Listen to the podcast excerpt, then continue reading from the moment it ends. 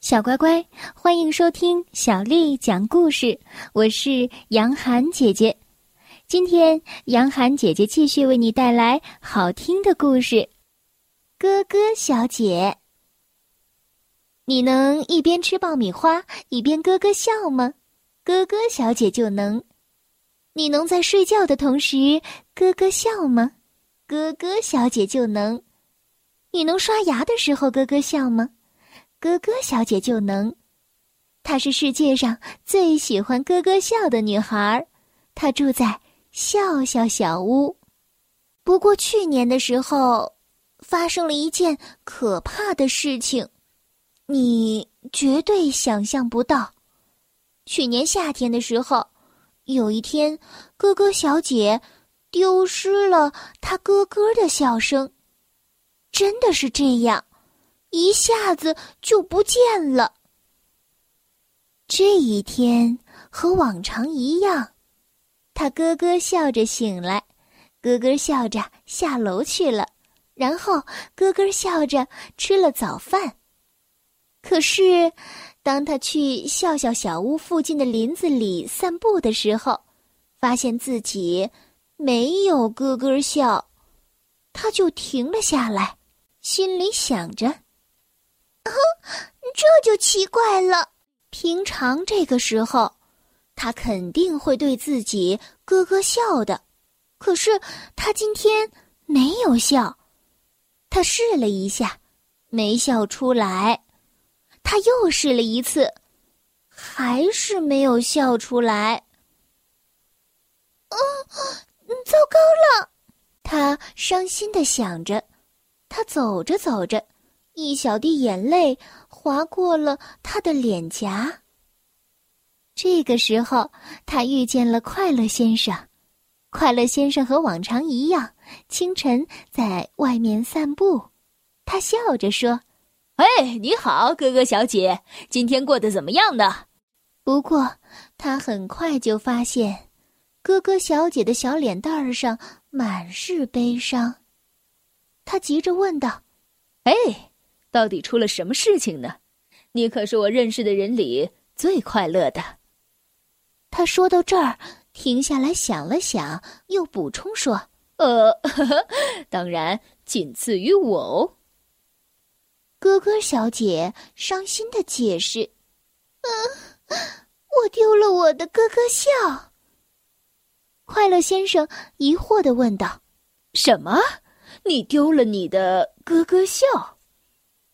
快乐先生挠了挠头，说：“呃，我们得把它找回来，对吧？”哥哥小姐点点头，可是毫无把握。来吧，快乐先生拉着他的手，带他去找滑稽先生。快乐先生说：“想要咯咯笑，最好的办法就是去找滑稽先生。”可是并没有用。滑稽先生试了又试，想让咯咯小姐咯咯笑，或是轻声的笑，哪怕只是微笑一下，但是咯咯小姐就是笑不出来。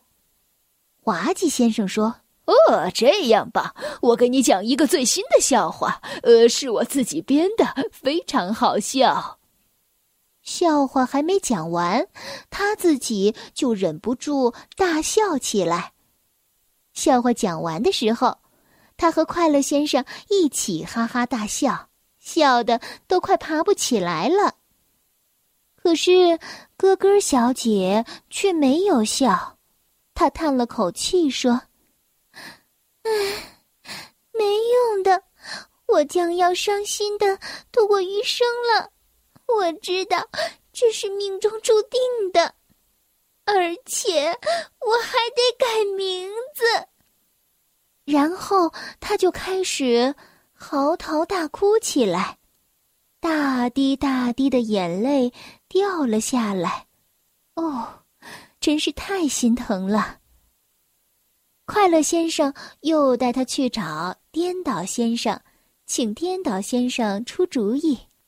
颠倒先生高兴地说：“好早上。”但是他很快就发现，咯咯小姐一脸的悲伤，他问道：“是出什么了？”颠倒先生说话总是颠三倒四的。快乐先生解释了刚才发生的事情，颠倒先生叫了起来：“那天哦！”接着他想了想，医生，呃，看去他让。快乐先生说：“哦，这是个好主意。”于是。他们便直接带着咯咯小姐去找包你好医生。快乐先生把咯咯小姐丢失咯咯笑的事情告诉了医生。医生说：“嗯，你把舌头伸出来，像这样啊。”快乐先生连忙伸出了自己的舌头。医生说：“不是你，你这个傻瓜。”咯咯小姐伸出了舌头，哎，包你好，医生说：“呃，挺好的。现在张开嘴巴。”包你好，医生朝他嘴里看了看，他又说：“哦，没错，一个咯咯笑都没有。哦，对不起，我帮不了你，你只能等着咯咯笑自己回来。”可怜的咯咯小姐，快乐先生带她回到家里。这时，快乐先生也高兴不起来了。这场景真的是很让人悲伤。小朋友们，你们不觉得吗？可是，快乐先生却充满期待地说：“你再试试好吗？”咯咯小姐张开嘴巴。她伤心的说：“哼，哼，哼！”她痛苦的说：“嘿嘿。”她凄惨的补充说：“哼，哼，哼！”没用，一点用也没有。他们走到笑笑小屋的花园门口时，快乐先生说：“真对不起，没能帮到你。”咯咯小姐伤心的进了门。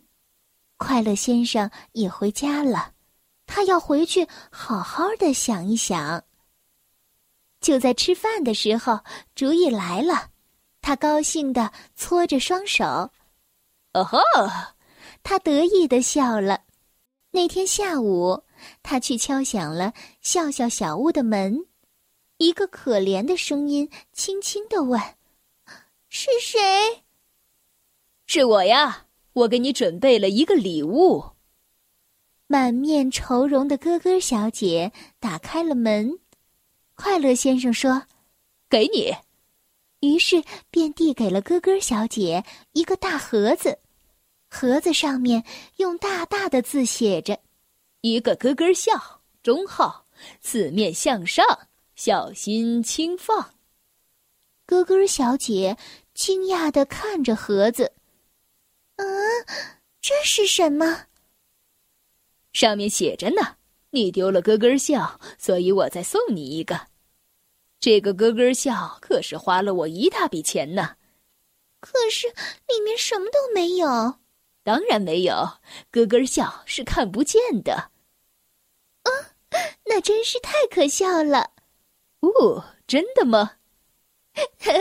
当然了。咯咯小姐笑了起来，她居然咯咯笑了，她咯咯笑了。小乖乖，今天的故事就为你讲到这儿了。如果你想听到更多的中文或者是英文的原版故事，欢迎添加小丽的微信公众账号“爱读童书妈妈小丽”。下面的时间，我们一起来读一首古诗。夏日田园杂兴其七，宋·范成大。昼出耕田夜绩麻，村庄儿女各当家。童孙未解供耕织，也傍桑阴学种瓜。夏日田园杂兴其七。宋范成大。昼出耕田夜绩麻，村庄儿女各当家。童孙未解供耕织，也傍桑阴学种瓜。夏日田园杂兴其七。宋·范成大。昼出耕田夜绩麻，村庄儿女各当家。童孙未解供耕织，也傍桑阴学种瓜。小乖乖，晚安。